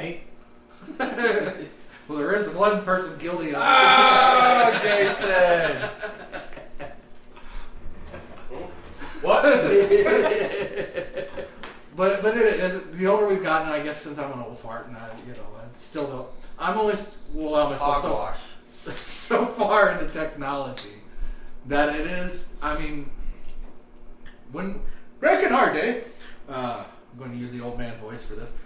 But we used to go to, and it, it still this is is something wrong with it. We all kind of went to the malls at some point, at least to go interact with other people around our age, whether it was a good or bad interaction. Still an interaction, still learn something from it. Well, I- we were in Findlay, you know. well, that is true, and that's the thing I've kind of pointed out to people is we have nothing but the mall. yeah. Growing up in Findlay, you kind of just it was we didn't have so many divided factions as far as I'm a skateboarder, you ride BMX, we need to fight. There was never that huge interaction. So the first time I was kind of faced with that because even growing up as kind of the punk skate punk kid in Findlay, the dudes that were metalhead still didn't feel the need to fuck with us because for those that don't know, and because I guess we've never really talked about this, we are in Ohio. Actually, I do need to point that out. Uh, JP, the one guy, this bro, bro, you have a podcast? I guess he did not realize because we've never actually said we are in Ohio. We've kind of mentioned some places that are near us, but he's like, I don't really know where Dan's from now that I think about it. You know? so we are in Ohio, but where the area we're at in Ohio is kind of the furthest from everything as far as any sort of real culture Ohio has. Columbus is far away. Cleveland is, is a trip. Toledo is the closest thing, and Toledo is probably the worst thing to pull from. Uh, I, I, I don't want to uh, intimidate by people that are friends that live in Toledo that are friends, but it's a, kind of a bad pull as far as a cultural pull. I mean, they had some really cool punk bands that came out of there. Hell, the Necros came out of Maumee. But they, they still don't have quite the scene. No. I mean, there's there's there's been a fledgling scene for as long as I can remember. and they borrowed a lot of it from Detroit, yeah, really, or Ann Arbor. yeah, yeah. So it was kind of weird for me because yeah, growing up, we were all kind of at least united and at least part of. Even if we're not the same, I'm not going to fuck with you a whole lot because Findlay was so conservative and Republican, and there was a lot of old oil money in the area that where if you were kind of a different kid, you just kind of banded together, or you at least tolerated one another to some extent. Because yeah, I remember getting exposed to the first time going to Toledo, walking around as a skater, and then there's a whole group of metalheads who want to kick me and my friend's ass. Just, I'm like, dude, what the fuck? I listen to Metallica. Jesus, what? So you know, it was. my mom made me cut my hair like this. she said long hair wasn't cool. I was, prob- I was probably in that metalhead group too. But yeah, it was just kind of a cultural shock, and I don't know. That's and Brett and That's- Gil and I have talked about that before. Just we kind of made just a really weird, tight group of weirdos, no matter what you're in, and we would all go to. Well, for a long time, it was the Anchor Center would have shows Yeah. until that disappeared. They Yeah. did. did Findlay tried as much as they could to disparage any sort of freedom. Yeah, for, it- uh, it really for music, for art, for it's it's And I even got to give people like uh, James Powell credit. He really tried to get something going Yeah. in the early '90s, as far as Philly concerned, when nobody else could. Because even I had kind of thought about it at some point, but I'm like, there is no place that is really willing to let us have shows. right.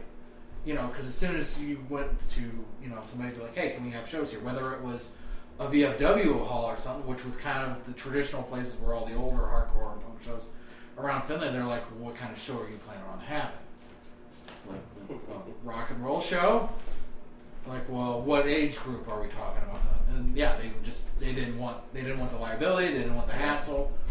So yeah, and that was at least one thing I'll give James Powell credit for is he at least forged his own way to start having shows in Findlay. And once, because I think even once he started, the anchor shows had tapered off for a while there. I think the people that ran it didn't really want that element there anymore. Although I have a lot of really good memories and stories from the anchor, but we'll get into those some other time. But then again, at some point, again in the mid '90s, because I kind of dropped out of view for a while, they'd start having a few shows again there. Because I know there were bands like uh, 95 South and a few other little local Yeah. punk bands that started playing shows there again. I was I did I actually with the the noise band I had did two shows in Findlay. Mhm. One was at the uh, I forget what they even called it, but The Aries? Yeah, Yeah. And uh, and Which then band was that? I had to have seen that show then. Dementia Thirteen. It was Okay. one, it was one of the best because there was I maybe a hundred people there, Mhm. and then as soon as I started, they all left. and there's like eight or nine people just standing there, and that was it. And because it was it was, uh, Was that the one? I, I called it art noise terrorism. All right, all right. So I That's tried. what Doug was in it, and he he ate a bunch of fucking mushrooms, and then flipped out, and then ran on somebody's porch and grabbed their pumpkin, and it's this huge fucking pumpkin, and he smashed it on his head. But he had to do it a couple of times, and it like made him even loopier. Okay, I don't think I did. I must have had to work that night because I don't remember that. And Doug played this baritone, but he played slide. It was great. But he's trying to wear that pumpkin, and he ate mushrooms, so you know he's not doing so well. and he's like, because that pumpkin head was just too much. Okay, I'm trying because uh, I'm trying to remember. Because well, and here's the thing: there were several of those shows I was my mind was slightly older for. Was that was this the same show? Then did you have someone on stage reading a newspaper smoking cigarettes? no. Okay, then that had to be because there was the guys from Satan Tortilla that Yeah. did something very similar. And I remember, I don't remember the name they went by, but I remember it took up the whole width of the flyer for the band name. So, yeah, I must have had to work that night then because I would have remembered that show as far as. And then the next show I did was two weeks later, and my band didn't want to do it anymore. Uh huh. Doug had to work or something. I don't remember. Doug just couldn't do it. Uh huh. and the only guy that showed up was the conga player. I was like, awesome, dude. a conga player. Out of all, you know, I had these guitar players and a keyboardist. Motherfuckers didn't show up. The conga player showed up. it was great. I just I grabbed people from another band and just says, here, do this, and just take my direction. And well, that's the way it went. That was kind of the great thing about the Aries is that a sporadic band could just start playing. Mm-hmm. And. Because I remember at one show I was at, you know, everyone there was pretty familiar with me in some form or another. And they had a band that canceled, and I think Disney Invasion played that night. Because I remember it was part of Disney Invasion and one of the other bands. I don't remember which. We were like, well, we need to fill some time. We're like, well, we need we need a singer. We need someone do vocals. They're like, uh, we're like, well, what do we all know? Well, we know we all know minor some minor threat and Black Flag songs. Well, who knows that? And they're like, damn, yeah. you know minor threat, don't you? I'm like, yeah. Get up here. All right. So I did. I sung. I did some weird combo version of Minor Threats version of Stepping Stone, and then the uh, Sex Pistols, where I kind of. And yeah, we, we did that. We went that one out, and I think about two other songs. But the the thing, and it was that was that was a great moment of my life, and that was also when I really discovered how much I love just being on stage Yeah. performing. Yeah. And also, Andy Avina was trying to tie my shoes together the entire time I was on stage, but fortunately, I was moving around enough. He never actually oh, got Andy, to do it. I've met him a few times actually. Andy's a pretty notorious person. Yeah, yeah, he's, yeah. he's, he's, he's a good dude. I kind of know, though, notice with a lot of people, kind of notice what how should I put this? What state of mind he was in when you met him also reflects how you think of him. But So, is there any, uh, how do I say, underground music that you listen to now? I mean, uh, beyond, like locals, or just in general. in general, in general. Um, I'm sure there is because I'm always finding stuff on the internet. That is the one thing I gotta say that's great about the internet. Yeah. It's great as long as you are kind of out there looking. You can always kind of find something you're kind of gonna kind of dig. So I I picked up on the band's Hella. It's a drummer and a guitarist. huh. And since I had the, the one band, Yeah. Dystopia Sunrise, it was drums and guitar, uh, I really got into them, but they they no singing. It's just uh, uh. Hmm? drum Playing after and guitar. And uh, the other band is uh, uh, Don Caballero. Okay, yeah. And Yeah, they've been around for a while. yeah, the '90s. Seen them Yeah, they're open up for some. I forget what it was. Like you know, I think they opened up for Clutch or something. Okay, back- I can imagine that. ago. Yeah, they were. I just, I've just been finding them now. I think, you know, why, why didn't I ever hear of this stuff? Yeah. This is great stuff.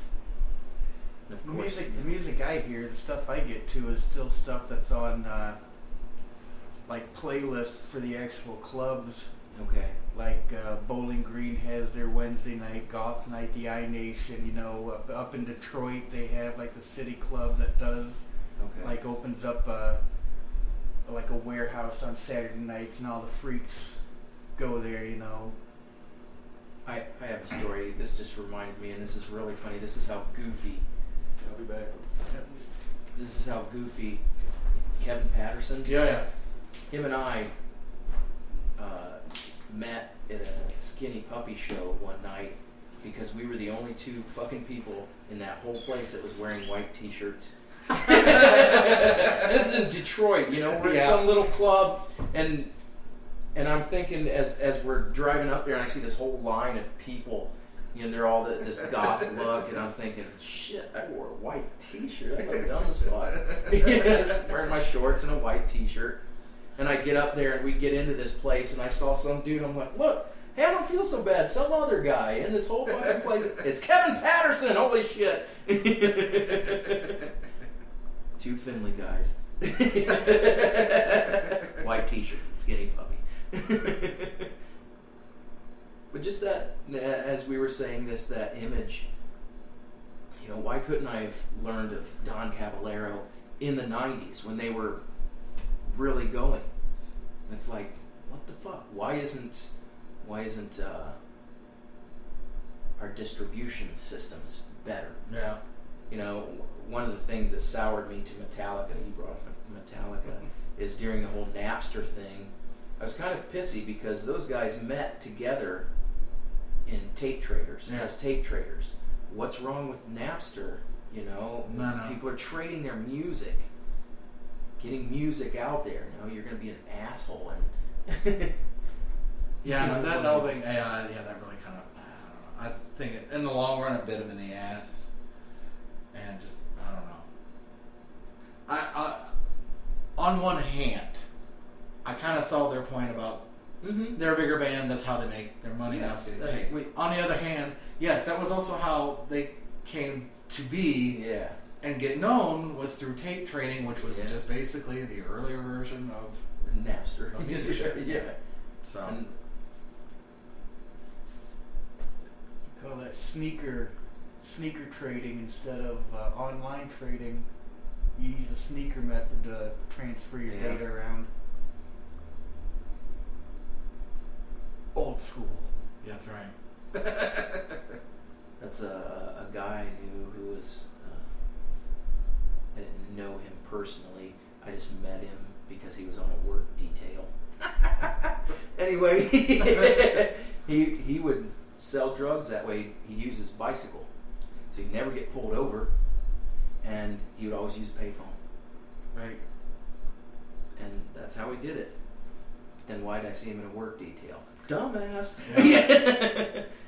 Well, that was after they got rid of the payphones. Payphones. yeah, yeah, it was too.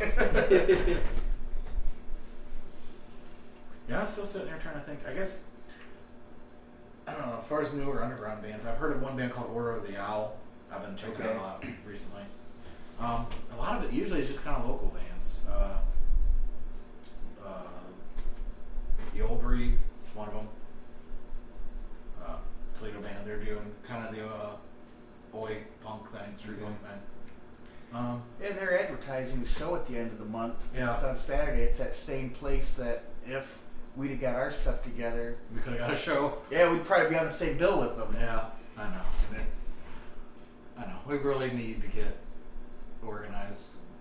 Yeah, because as hey, you asked us about that, Chris and I have kind of been working on another side project band, but we haven't gotten a lot done. I trust me. I know. I know. We really probably should focus more on cows because we have had. There's been a second wave of interest kind of coming about. I've had more Good, people good. buying CDs again. People asking, "You're going to play shows?" And I'm just kind of like, "Oh yeah, eventually." Yeah. So. But yeah, there for a while it was kind of the hardest part was just trying to get everybody together at the same time to practice. yeah. So that's usually kind of what plays Usually, yep. most is.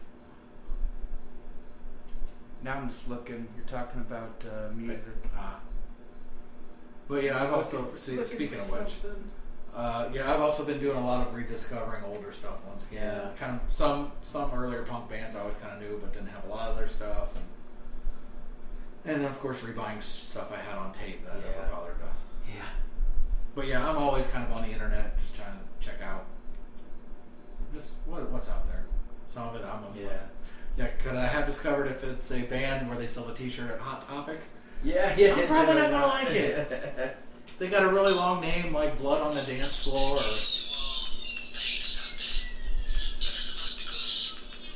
This is my underground. It's not really underground anymore. You ever hear of Die Antwoord? Die Antwoord? no.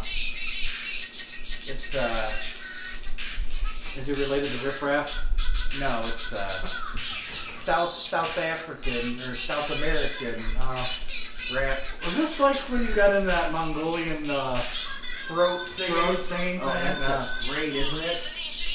you found- a guy. I don't know if you found it or I found it. There's a guy that actually does like rapping. Oh, uh, Mongolian throat. I think you might have found it. I don't remember. But he's standing in typical Mongol kind of dress, and he's doing lots of hand. And, and no, no, no, no. that kind of- It's interesting to watch a few times, and after that, you're like, okay, I've seen it. I probably That's it. found that when I was looking up how the they the Tibetan monks use the golden eagles for hunting. You know, like actual hunting Yeah. hawks and everything, and not just. I don't know. It's It's odd the Con- way control we- control control the eagles and the birds the same way some people like have our dog for Yeah. ducks Yeah. and coon dog and things like that. But only they use eagles, so I think they win. Yes, they win. That's the best way to put it. I was sitting here thinking it's just odd how it just well, the way we've been talking, the three of us come across things is by a way of other things. It's not even related. Well, I came across Mongolian throat singing when I was thinking about how they use eagles to hunt. And yeah, well, I discovered Italian horror by listening to the band Electric Wizard. So,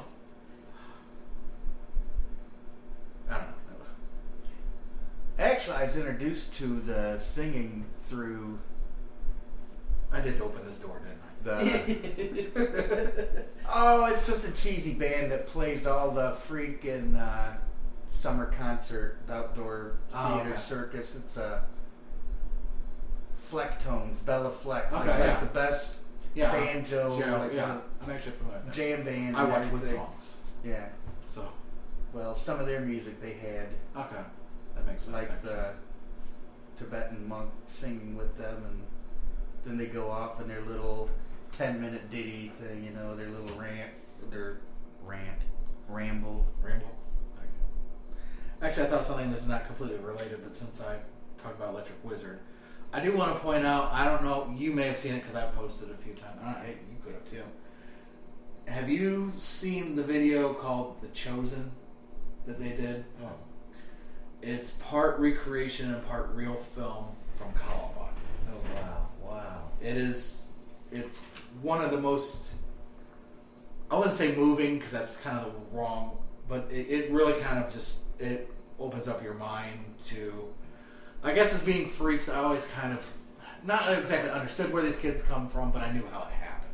Yeah. Because I remember after, not long after it happened, and that was the other thing for years is it's eight years after the tragedy of Columbine, we're back here to see how everyone's handling it. I'm like, well, you're only kind of furthering Yeah. their legend by doing this, but I don't know. It was it's it's a really interesting video to watch, and especially once you because they throw in real clips from some of them Yeah. walking around the cafeteria.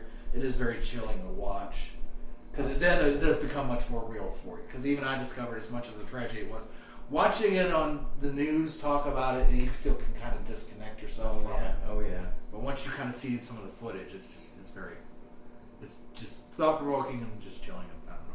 I just thought about that since I just brought it back up. But yeah, I, I kind of recommend anybody just check out the Chosen. Hopefully, YouTube still has not yanked it off at this point, but but it is. It's like I said, it's part recreation where they've got two kids they've Sure. hired, but I think that was a song they probably wrote about something else, and they've kind of Use- Okay.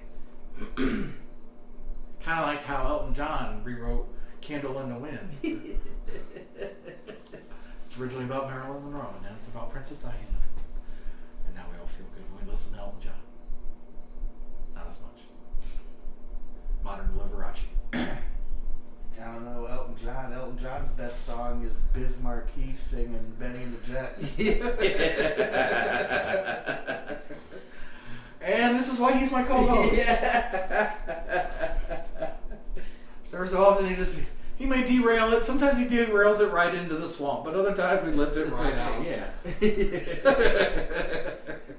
So I think I, I, I won't bring up Revenge of the Nerds for a while anymore. They- we, won't, we, won't, derail it. It was kind of. I'm like, do we have to talk about rape every episode? No, it was getting that bad at one point. Because I just talked about how much I love that movie at one point again. That's just how much I had forgotten how much I loved it. And you're like, yeah, well, there's also incidental rape in it. yeah, that's true. I kind of, you know, you kind of block that out of your mind. That, and then he brought it up again in the next episode, and I think even one more after, Well, and then you finally dropped it. You know, as a feminist, I'm highly in tune with these issues.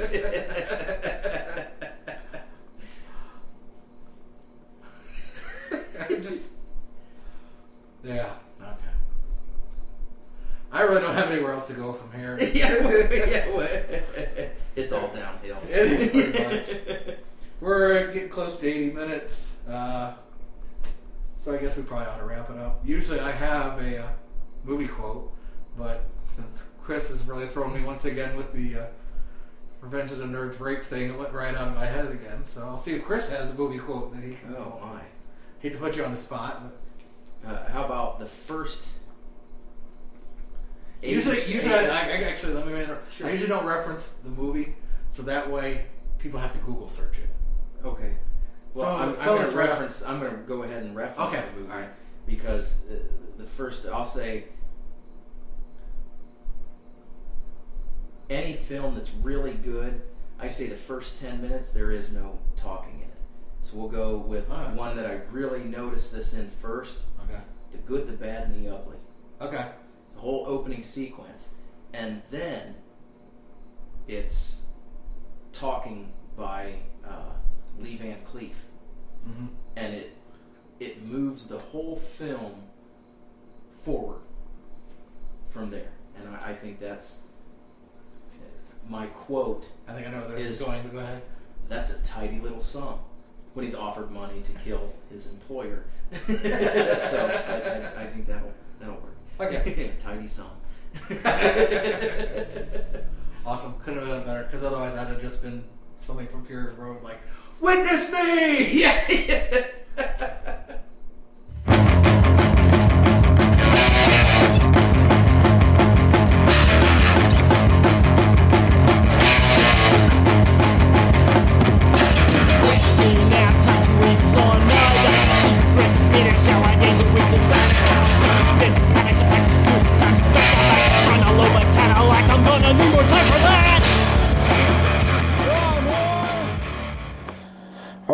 Uh, Dan Story here once again. Uh, thought I should do a quick follow up. That would figure. So unprofessional. That was my phone. Um, yeah, so I thought I should do a quick follow up. Uh, there's actually I hadn't prepared any questions for Chris for episode ten. Um, it kind of came together pretty quick. I knew I'd been wanting him to come on the podcast, but it came about really quickly all of a sudden. So uh, I also knew that with him, I could uh, it would be the questions and stuff. It, it just the flow would be really good. And he, honestly, we didn't even get to cover half of what I really wanted to with him. Um, he uh, want to talk about other bands he was in. Actually, I also wanted to point out that he uh, was on the uh, Misfits cover that we did on the uh, Sacred Cows album. So the guy that sounds like really excited to be good doing backup vocals, that's Bradlin. So uh, we'll probably end up doing another episode with him at some point. Um, also, yeah, I wasn't trying to be rude to Jason. Jason just kind of appeared, so we went ahead and had him sit in as a uh, kind of just as, as a surprise guest. We'll probably actually try and get him on, on the podcast eventually. Uh, sit down and talk with him. Uh, but uh, other than that, I know there was probably. Oh yes, um, yeah. I need to put in context too, since Chris and I kind of got off on a tangent about the Aries and the Anchor. Uh, just to kind of clarify for people that don't live around Northwest Ohio and around the Findlay area, uh, the Anchor was what they called the Teen Center. It was a almost like a VFW building that they would rent out for things, and for a long time uh, on Friday nights, I think it was Friday or Saturday nights, they would have uh, shows. For a while, they did bands, and for a while, they would do this weird combination of a DJ where they would play hip hop for a long time and then play like an hour and a half of like Primus and Slayer and Anthrax, which made for a really weird vibe in the building because you had these two groups of total polar opposites. And but uh, talk about that on another episode. But yeah, that was the anchor. Uh, like I said, they started letting bands play there for a while. Then they shut it down, and then I think five years later or so, they started letting bands play there again. I did not get to see a lot of the shows the second time around. Like I said, we'll some episode we'll we'll I'll have to get a couple people and we'll all talk about that. And then the other place Chris was talking about was the Aries. The Aries is basically a hole in the ground, or a hole in the wall, uh, that James Powell managed to rent out somehow, and we just it was specifically just for the purpose of having shows. There was no bathroom there. It barely had electricity, but in this area that was all we had. We were thankful to have it. So it lasted for a while. And then I don't know if I exactly got shut down or what the deal was with that. If uh, James Powell ever comes back in the area, I might have to try and have him on the podcast and just talk about a lot of that stuff because he did some things. For as much as uh, James and I were, I, I guess I'll put it at odds. We were just two young teenage men and both kind of bullheaded. So I think we didn't see eye to eye on a lot of things, but I always had a lot of respect for him that he managed to get a lot of this off the ground in the area. So as we've gotten older, all that shit's fucking fallen away. I, I don't like who even remembers what the fuck any of that was about. So this is the end of episode ten. This is the wrap up. So with that, out.